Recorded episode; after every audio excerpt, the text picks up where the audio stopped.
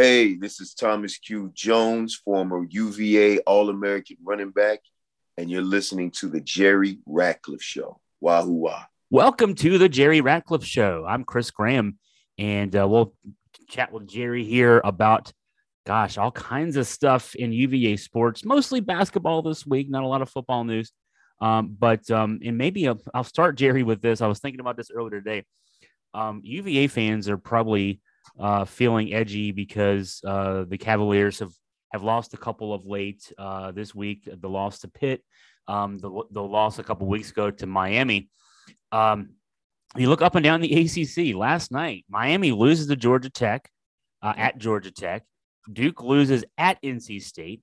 Pitt, the team that beat Virginia this week, also beat North Carolina last week. It's like upside is right. Dogs and cats are sleeping together. I don't know what's going on here. It's just crazy how the ACC, we thought we knew where things were going to go before the season started, after the first couple of months of non-conference play. And now it's all up in the air. Yeah. Clemson beat Blacksburg last night. And if you look, Pitt and Clemson are tied at the top of the ACC, undefeated in the league. Yeah. Who would have guessed that a month ago? Who had that one right? But you're right, and everything is topsy-turvy, and I think it just goes to show that how unpredictable this league is going to be the rest of the season, Chris. There doesn't seem to be any nights off. I mean, you said it. Virginia went down to Atlanta and just pecked Georgia Tech to death. I mean, just made them look terrible. And then Tech turns around and beats Miami. No rhyme or reason to any of that. And I just think there's not going to be many nights off in this league this year. Of all those upsets, the only one that was on the road is the one you mentioned, Clemson winning at Virginia Tech, who's now lost three in a row after, the Hokies had gotten in the top 25 for 1 week earlier back last month. So putting our attention on Virginia, then the loss at Pitt, Virginia led that one by 13 at one point in the first half. It was 10 at halftime, got it back up to 12, 4 minutes into the second half. And then Virginia went through a extended scoring drought and also couldn't get a stop in the second half. And very uncharacteristic to see. Pitt scored 45 points in the second half. And Tony Bennett was none too pleased afterwards. No, he doesn't curse, but if he did, I'm sure he would have had plenty of words for that loss because of just the way they lost. Giving up 45 points to him is one of the biggest cardinal sins of the pack line defense that you can commit. And, they just didn't. A lot of people blame it on not having a rim protector there at the end, but, they could have had Jabbar back there and it would have made a whole lot of difference because they shouldn't have been getting to the rim in the first place. And that's where everything broke down is Virginia just couldn't stop them from driving straight line drives to the basket, something that Jeff Capel saw on film and felt like that was part of his game plan coming in. They felt like they could drive the ball on Virginia, and they certainly did. They beat Virginia not only down the floor several times, but spread them out and drove to the basket on them. And, Shedrick, even had he been in there during that 8-minute stretch where they couldn't seem to stop him, but there's only so much he could have done if he had been in the game. And Caffaro was out with his foot was in a boot. So, they were shorthanded as far as rim protectors go and physicality in that respect. But giving up 45 points in one half, I mean, how many times we said it and watched Virginia not give up 45 for an entire game, let alone in 20 minutes. And that 19-3 run was almost unbelievable. Virginia was up 44-32, and at the end of it, Pitt had taken a lead, 51-47, and Virginia just couldn't seem to get anything going. And they did to have that mysterious, and they seem to continue to have these mysterious scoring droughts, Chris. It's been going on for 2 or 3 years now, where they just go 4, 5, 6, 7 minutes without a basket, or with limited baskets, and it's really hard to explain. It was especially with as many potential scorers as they have on the floor. Yeah, Tony talked about that after the game, too. He said he thought that Pitt did a good job of adjusting. Virginia, I mean, was really running the offense well first 24 minutes of the game when they got that 44-32 lead. He thought that Pitt did a great job switching on defense, switching on screens. And that seems a simple thing, but that's what they did. I think Miami did the similar thing back in the win down at Coral Gables a couple weeks ago. And you know, so there's that issue that, you know, Virginia's got to come up with a solution to when the offense is being bogged down by that particular strategy, what to do. And then also, I mean, you know, it's not like Tony Bennett and his staff wouldn't have themselves seen through self-scouting the issue that Jeff Capel mentioned. Hey, we see on tape that we can straight line drive on them. But hearing another coach say it out loud in a post-game press conference really makes it so that I'm sure a lot of attention is being put there by Tony and the coaching staff to try to rectify that situation. Tony knows how to get his guys' attention in practice, because if they're not doing what he wants, they run. And there's no easier way to get people's attention than running. They can run you to death, and so I'm sure these guys are either paying attention or putting a whole lot of running in practice this week in preparation for Syracuse coming to town on Saturday. But that's Tony's way of sending a message, and I'm sure that as much as they spend or devote time to practice on defense, that it's probably multiplied some this week in practice, and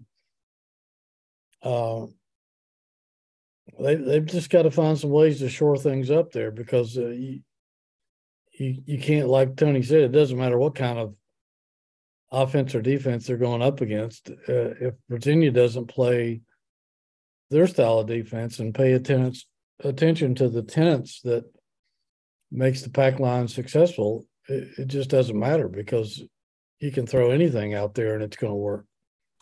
I'm just thinking out loud here, but, you know, I'm thinking back to, I think it was the 2020-21 season when maybe that was the season that Virginia lost early to San Francisco. And I believe it was. I believe that was the second or third game of the season. And they had looked so good early that season. And what San Francisco did so well in that particular game was spread the floor. They played 5 high and basically dribble drive or backdoor cuts by guys without the ball. And, you know, it made me think, why don't more teams do this to Virginia? Because what the pack line defense does so well, it takes away the most basic play in basketball that everybody runs from YMCA ball all the way up to the NBA, the pick and roll. They double the pick and roll. They make you swing it around. Then they, you know, rush back, get to the guy rolling to the basket.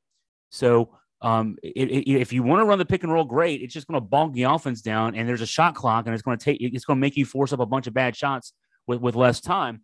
But if you don't run pick and rolls, if you don't have guys in the post, and also the post to post double, getting the ball out of the post. So those are the two best ways to score: pick and rolls, and then feeding the post. And Virginia, that pack line defense takes away both of those. If you don't worry about having a guy on the post posting up, and if you don't run pick and rolls, Virginia's got, you know, that's what makes it tough. Caden Shedrick is off the floor because he's, you know, not a good rim protector, but because if Pitt's running 5 high, he's got to guard somebody on the perimeter. And is that his best, attribute defensively? Probably not. So, that's the thing to me. I don't see why more teams don't do what Pitt did in the second half. They didn't even do it in the first half Tuesday night, but in the second half they ran it so well, and that's going to be the challenge for Tony if more teams say, hey, we can do what Pitt did. He's got to figure out a solution that makes them go back to more conventional offense.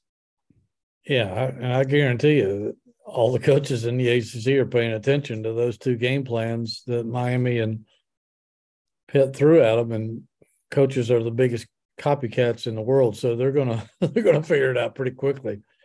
It'll be interesting to see what he comes up with. I don't know if Syracuse will do it or not, but because they have their own style of play, but it would certainly make sense if they at least explored that avenue. But as poorly as Virginia played, Chris, they still had a chance with 1:45 to go. The game was tied at 60 on McNeely's three. And they just made some critical errors down the stretch. They Shedrick was called by Ted Valentine on that illegal moving screen. I'm still not sure that was a good call. And yeah, McNeely, quote unquote moving screen wouldn't call that. Yeah, and McNeely had made a second three right there, which would have put Virginia up 63-60 with about 1:11 to go. And then Pitt scored on the other end inside and gave them a 2-point lead. And then Virginia had a shot clock violation. And then on the other end of the floor, it looked like Franklin made a good play knocking the ball off of Burton's leg, but they overturned that call and gave the ball to Pitt. And then by that time, it was less than 30 seconds left, and Virginia was having to foul to try to try to keep them from running away with it or just holding the ball. But it wasn't like they didn't have their chances. They had some ill fortune. But you raised a good point, I think, in a story, might have been today or yesterday. I thought the thing that was missing throughout the scoring drought and in the last several minutes of the game was there just wasn't enough Reese Beekman.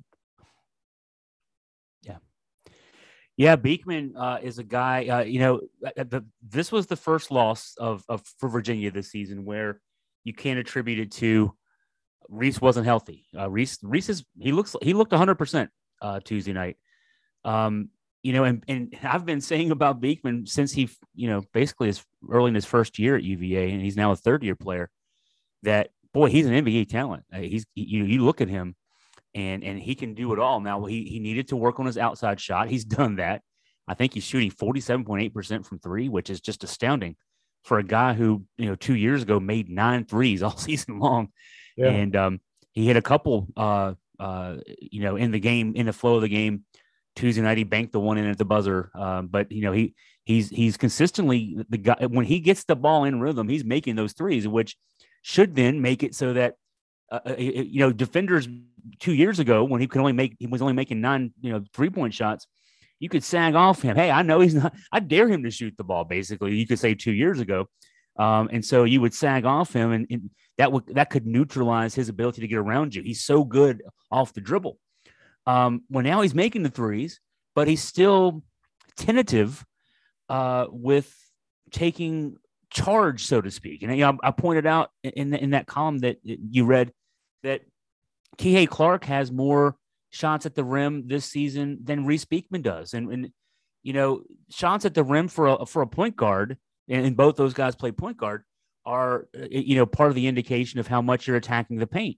Kihei also has more assists per game than Reese does. So Kihei is still the more aggressive of those two, attacking the paint, either to set up teammates for shots or to set up his own shot. And, we all love Kihei for what he's done, but Reese Beekman is an NBA-level talent. And if he would show more of that, he's shooting 62.3% at the rim. He's a great finisher. He just doesn't seem to have, I call it the inner Malcolm Brogdon in him. Malcolm Brogdon at Virginia, from first year to second year, he had that year off in between when he had the foot injury and had to miss his sophomore season. Between that first year, when we saw the promise that he had, and then when he came back from the injury, he was a guy that would say, and often did say, if a game needed to be taken over, he would be the guy to take it over. And, you know, Reese, if he could develop that skill about him, that mindset about him, he would be a different level. He would be a Malcolm Brogdon level player. And I think that might be what's separating Virginia from being a good team to a great team right now, is they don't have that guy to take over a game. Yeah, I mean, who's going to do it? They don't. Kihei is probably as close to anybody they have, and as far as taking over a game, but even he didn't do that at Pitt the other night. In fact, I think his last basket was with over 9 minutes to play. So a lot of times they'll at least get to the free throw line in those circumstances by, like you said, attacking the basket. But I think that's the one thing holding this team back, is they don't have a player willing to take the game up. Mm-hmm. And I think I agree with you. I think Beekman would be the candidate I would select to do that. It's like Will Ferrell, you need more cowbell. Well, I think Virginia needs more Beekman. More Beekman, yeah. I'm thinking of that game, and it was a loss for Virginia back in like 2015, I think it was, the ACC tournament semifinal against North Carolina. And Virginia lost the game, but they were down like 20 midway through the second half, down 20 to North Carolina. And Brogdon scored 18 Virginia points in a row. I mean, you know, that was a talented team, a very deep and talented team, but Brogdon just said, and he got Virginia lost by 4. They had a chance to actually tie it late after being down 20 to a really good North Carolina team. It doesn't seem, actually, I shouldn't say nobody. Kihei Clark's the guy who wants to be, who is willing to step up and be that guy. And nothing against Kihei. He's 5'9", 160 pounds. You know, Reese is 6'3", a couple hundred pounds, has all the athleticism in the world, has the NBA front office is drooling over him. The only thing missing is just whether he'll turn that button off, or, you know, see the light bulb go off in his head and say, I've got to be the guy, because he can be the guy. I also wrote about Ben Vander Plas, and, you know, we either get, I said this during the game the other night, had a couple people over watching the game with me. You can tell within a couple of minutes, either you're going to get the Vander Plas who can score 20 like he did against Miami a couple weeks ago, or you can get the Vander Plas who scores 0, I said, and has 2 or 3 fouls and doesn't, you know, really do much other than that. It's either or. There's no, you know, he averages right around 8 points a game, but you don't get 8 points a game out of him. You either get the really good Vander Plas or the very quiet Vander Plas. And we got the quiet Vander Plas the other night. Probably not a coincidence that was another loss for Virginia.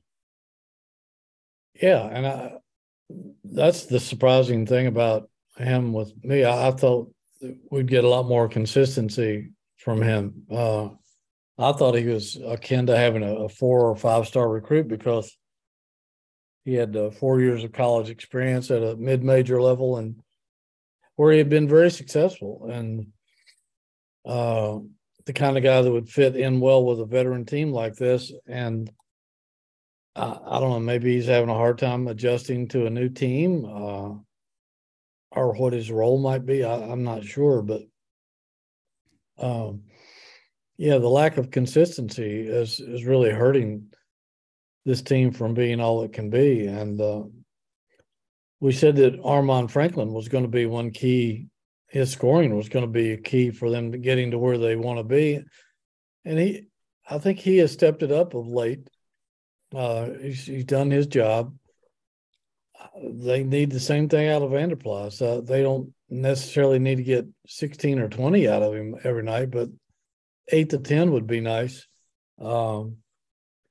That's the difference in some of these close losses. Just, you know, one guy having a decent night. And between the fact that they don't have enough Beekman, they don't have anybody other than Kihei willing to take over a game, and inconsistency from Vander Plas, I mean, if those three areas are not issues, then this team's probably undefeated. Exactly. I can sense a headline upcoming on JerryRatcliffe.com. More Beekman, more Beekman. No, but I looked through the game logs for Vander Plas. He's had 4 double-digit games and 6 games where he scored 3 points or less. That's the mark of inconsistency, unfortunately, for that young man. And I came into the season after he committed to Virginia last year. I made the comparison. Man, he could be our Brady Manick. You know, the kid who transferred from Oklahoma. They're both similar size, power forwards who can stretch with the floor with their 3-point shooting. And Manick was the key for why Carolina got to the championship game last year. He still could be. Vander Plas still could be. Maybe it's an adjustment issue. You know, I sense with him, you know, with the young man, a little bit of, it's almost like, you know, some guys can be this way. If he misses his first shot, it's almost like he gets a little antsy. He doesn't want to pull the trigger. And where that can't hurt the team and where it doesn't with Armaan Franklin. And Tony Bennett said this about Armaan after a recent game, that even when Armaan wasn't scoring, he had a 7-game stretch where he only averaged 6 points a game after the really big game against Baylor earlier this season. Even then, he still played defense. He still did the things, you know, the little dirty work kind of things.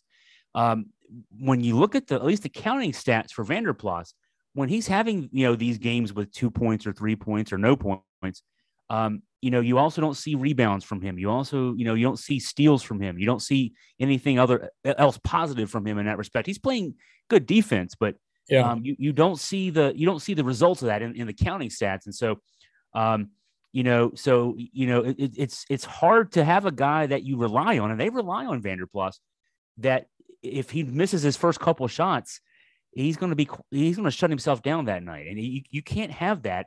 And especially at a key position, he's the 6th man for this team. You can't have a guy that you rely on that much, you know, being that much on the edge. Yeah, and plus, you know, when they want to go small, they can put him actually at the number 5 spot, and because he does play decent defense, he's not a rim stopper by any stretch, but he can play most of a shorter lineup pretty solidly defensively. But that's a sad fact about this season, is when he's off, I mean, he's really off. Yeah, they can't afford that. They can't afford for a 6th guy to be off. And I wonder if that's going to open the door for more playing time for McNeely as we head further into ACC play, because McNeely seems to be making strides on both ends of the floor. I think he's been pretty solid on defense. And his 3-pointer seems to be starting to come alive a little bit. And they've got to have that other scorer out there on the floor, whether it's him or Vander Plas or whatever. But they can't afford for that one spot to be kind of vacant. McNeely's a guy that his misses are the most impressive misses. Like when he misses a shot, he's not off to the left or off to the right, or he doesn't airball. I mean, everything is right on. You know, as a guy who played basketball and was a whatever I did in basketball, I was an outside shooter. I mean, his shots, everything is like, you know, back rim. I mean, it's, you know, or front road. It's straight on. It's there. It just misses. I mean, when he misses, he just misses. He earned his playing time, I think, with defense. He's been getting consistent minutes since about the 2nd week of the season, even though he wasn't, you know, consistently contributing offensively. I kind of agree with Dan Bonner noted this. I can't think of which broadcast it was. Maybe it was the Miami game a couple weeks ago, where basically his thinking is, hey, you're there because you're a great 3-point shooter. Too many times when, you know, either Reese Beekman or Kihei Clark drives a lane and kicks it out to McNeely for a 3, his first instinct is to sort of pump fake and try to drive into the basket, you know, drive into the lane. He's a 3-point shooter. He needs to. Dan's point was, you got to catch the ball and be ready to shoot because that's what you're best at. And only then, you know, maybe the second option is to, you know, pump fake and try to get yourself in the lane. But because he's that good of a shooter. He just needs to have that shooter's mentality a little bit more. And maybe he's a freshman and he's trying to, you know, kind of earned that trust of his teammates and that kind of thing. But man, kid, you got it. We know you can shoot the ball. Just start doing it for us. Maybe he needs to spend some more time with Kyle Guy because there you go. I mean, because that's exactly what his strength was. I mean, there was no hesitation. It was as soon as it hit his hands, it was one of the quickest releases in basketball. It was gone. And I think it was Jim Larranega the other night that said, I believe it was Jim Larranega that said, man, anytime McNeely shoots the ball, if it didn't go in, I believed it was going in because it looked like it. And that's the way it was with Kyle Guy. If he missed, it was a shock to everybody, including him. And McNeely needs to have more of that mentality, I think. And I think he will. I think it'll come. I think part of it, I agree with you. I think part of it's probably just because he's a freshman and he's trying to earn that trust. And I think he has it now from his teammates and certainly has it from Tony. So I think that will just get better as the season progresses. And we'll see the best come out of him as his game develops, as the team develops. But I'm not worried about him at all. I think his game is going to come. I wonder if we're going to see more of Dunn as a result of Vander Plas's inconsistencies too. I don't know what's holding him back. I don't know if it's defense or what it might be, but certainly it's not athleticism. And we'll it's going to be interesting to see, you know, how that develops in this as we go down the stretch as well. I was thinking about Kyle Guy. Kyle Guy never met a shot he didn't like. No. And if you can shoot like that, you shouldn't. Bashful he was not, is not. He's still playing in Europe now. Yeah, we maybe need to get the long line going. Malcolm Brogdon, get him in touch in a mentorship way with Reese Beekman. And then Kyle, get him in a little therapy session with Isaac McNeely, and that might help this team out. But you know, I was thinking, Jerry, about what you just said with Dunn. You know, I'm just, this is not well thought out. It just popped in my head as you said that. You know, when Isaac Traudt, the decision was made to redshirt him this year, Tony Bennett made it clear that that was going to be a month-to-month decision. And, you know, I think what the issue was is Traudt had suffered some sort of an injury and was maybe not at the beginning of the season health-wise ready to start. And so, hey, we'll put the redshirt on him so as not to waste the year. But if we need him, he could be there and that kind of thing. You know, not knowing anything and not having heard a word, I'm just thinking out loud, you know, a guy like that, if he's looking good in practice, it wouldn't surprise me if Vander Plas continues to struggle consistency-wise, that there might not be an option there to at least bring a talented young guy like Traudt in, because Dunn certainly, yes, Dunn does steal minutes. He's been stealing minutes from Francisco Caffaro for quite a while now. I mean, basically ever since Francisco had to miss that game early in the season to play for Team Argentina, and Dunn got a lot of minutes against Monmouth. Dunn showed what he could do. He had a really nice game against JMU back in December. You know, a consistency kind of issue with him a little bit too, but you know, his potential is limitless, it seems. But those are a couple potential answers for Vander Plas if Vander Plas doesn't sort of, you know, work towards more consistency. That's a good point. I hadn't even thought about the Traudt option. Certainly, they could take that red shirt off of him anytime they want. And it would be interesting to know how he's doing in practice, and which I imagine pretty well. I mean, he gives him another big body who can score. And, yeah, wow, that's a good good notion to think about if things continue to if he continues to struggle like that. And I'm talking about Vander Plas. You would hope that him being a fifth-year guy that he would find a way to make himself a little more consistent. I don't know how you do that, but it's got to be done in practice, I would guess. But it's interesting to think that there might be another option out there if he can't find the right answers. So that's the, I was thinking this too, Jerry, we're saying all this and it sounds like, I mean, we've been glooming and dooming for about a half hour here. This is a team that's 10-3. That's still a good basketball team. they lost without their best player at 100% to the team that's going to be number one again this week in the polls after Purdue lost Houston. Right. A 2-point loss to Miami, a ranked team, and Pitt's going to be ranked soon. And both those losses on the road, and that loss is by 3 points. So, I mean, this team is a decently healthy Reese Beekman and then a couple of breaks in those two losses on the road in the ACC away from being unbeaten. And we've been spending all this time breaking down all the problems. This is still a pretty good basketball team. Oh, no question about it. And Pitt is not going to be an easy out for anybody in this league the rest of the way. I was kind of joking, making reference to Jeff Capel going out like the old Western movies with the bad guy comes in from the east and buys a big ranch and wants all the other territories around it to the resistant ranchers. And so he just brings in a bunch of hired guns and they take care of the problem. Well, that's essentially what he's done at Pittsburgh. He couldn't keep players there. They've had 5, 6, 8 guys leave the program over the last 3 or 4 years in mass. So this time he said, well, hell, I'll just go out and get a new team. And he did. He's got 4 transfers from all over the country, and they're good players, and they're physical, and they're experienced, and they're aggressive. And he's got a good basketball team on his hands up there, and they're going to be hard to deal with.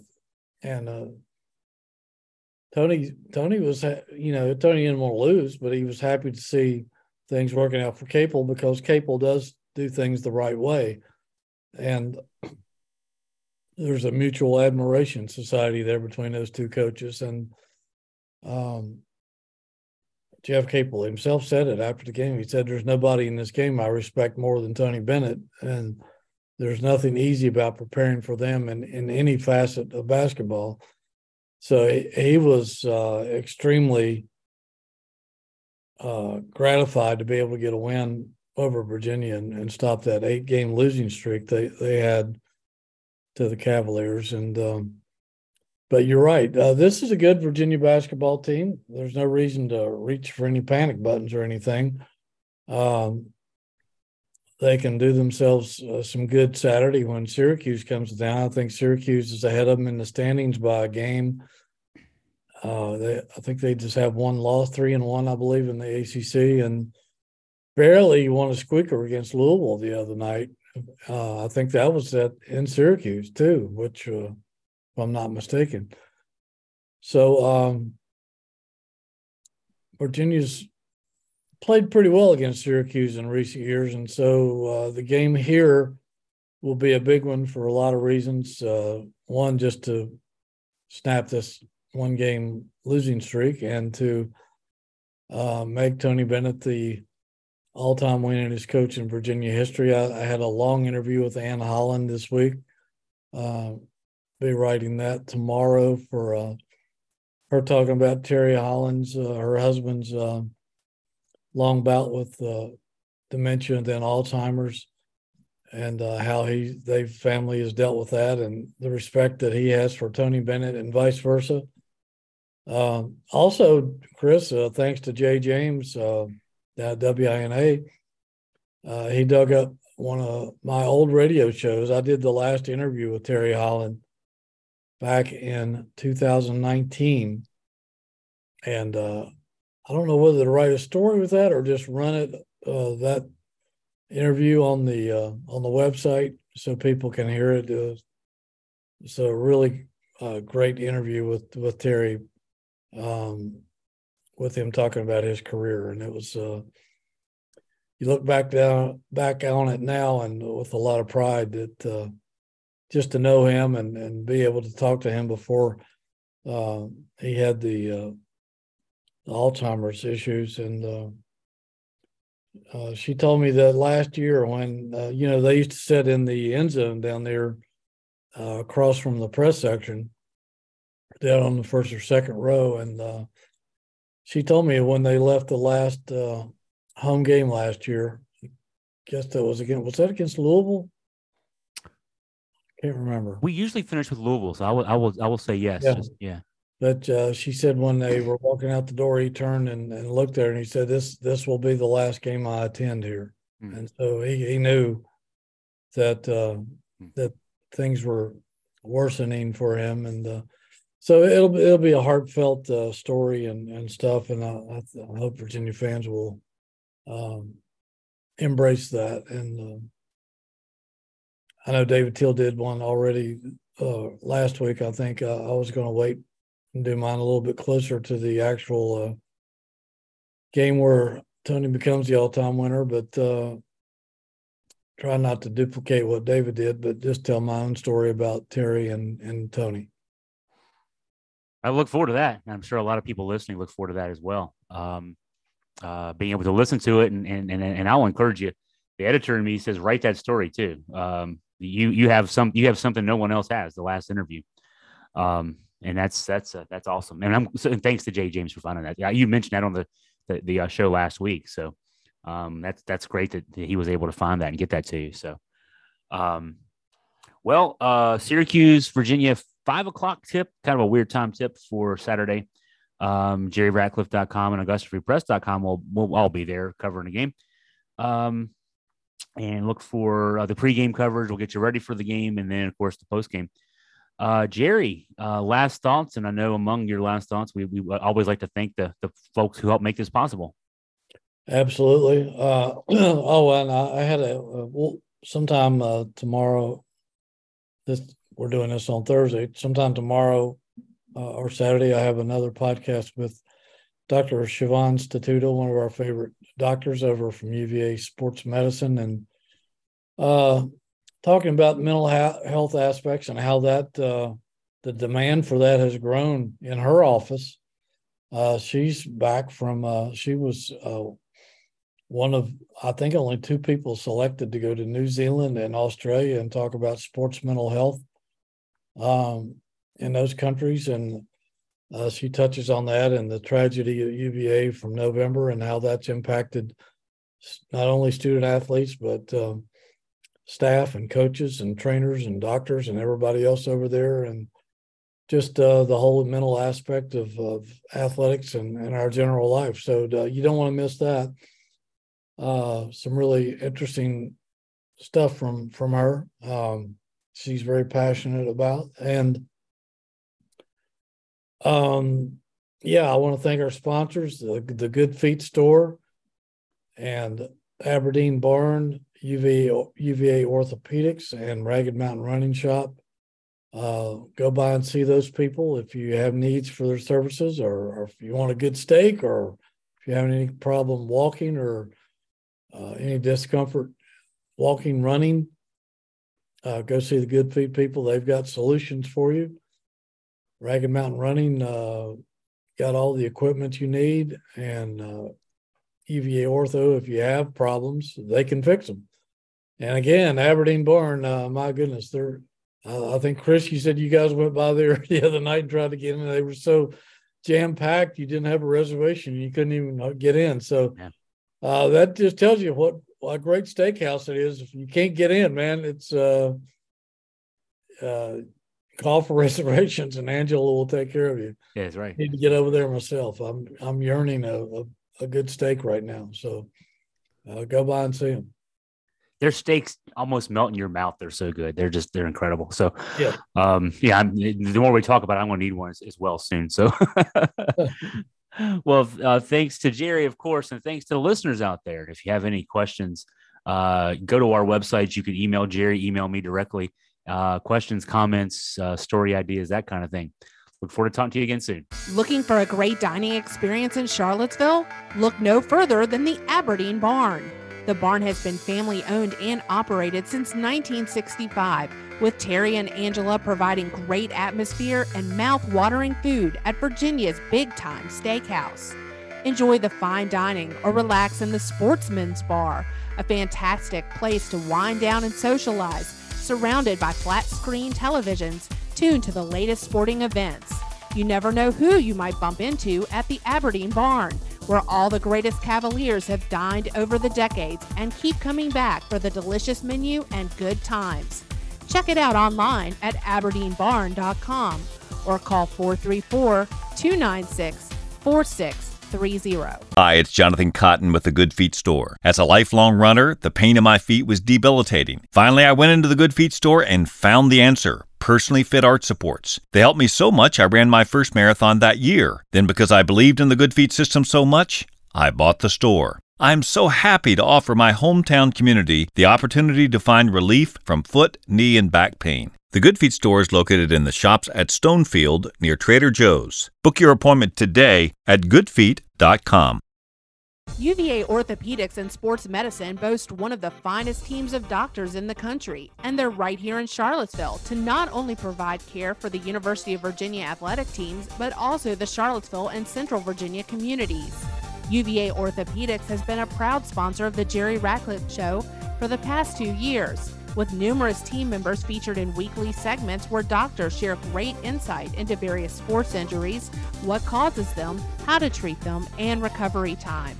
Their team of experts are there for you and offer the best care to solve your health problems and get you back on your feet. Let their team of specialists get you back in the game.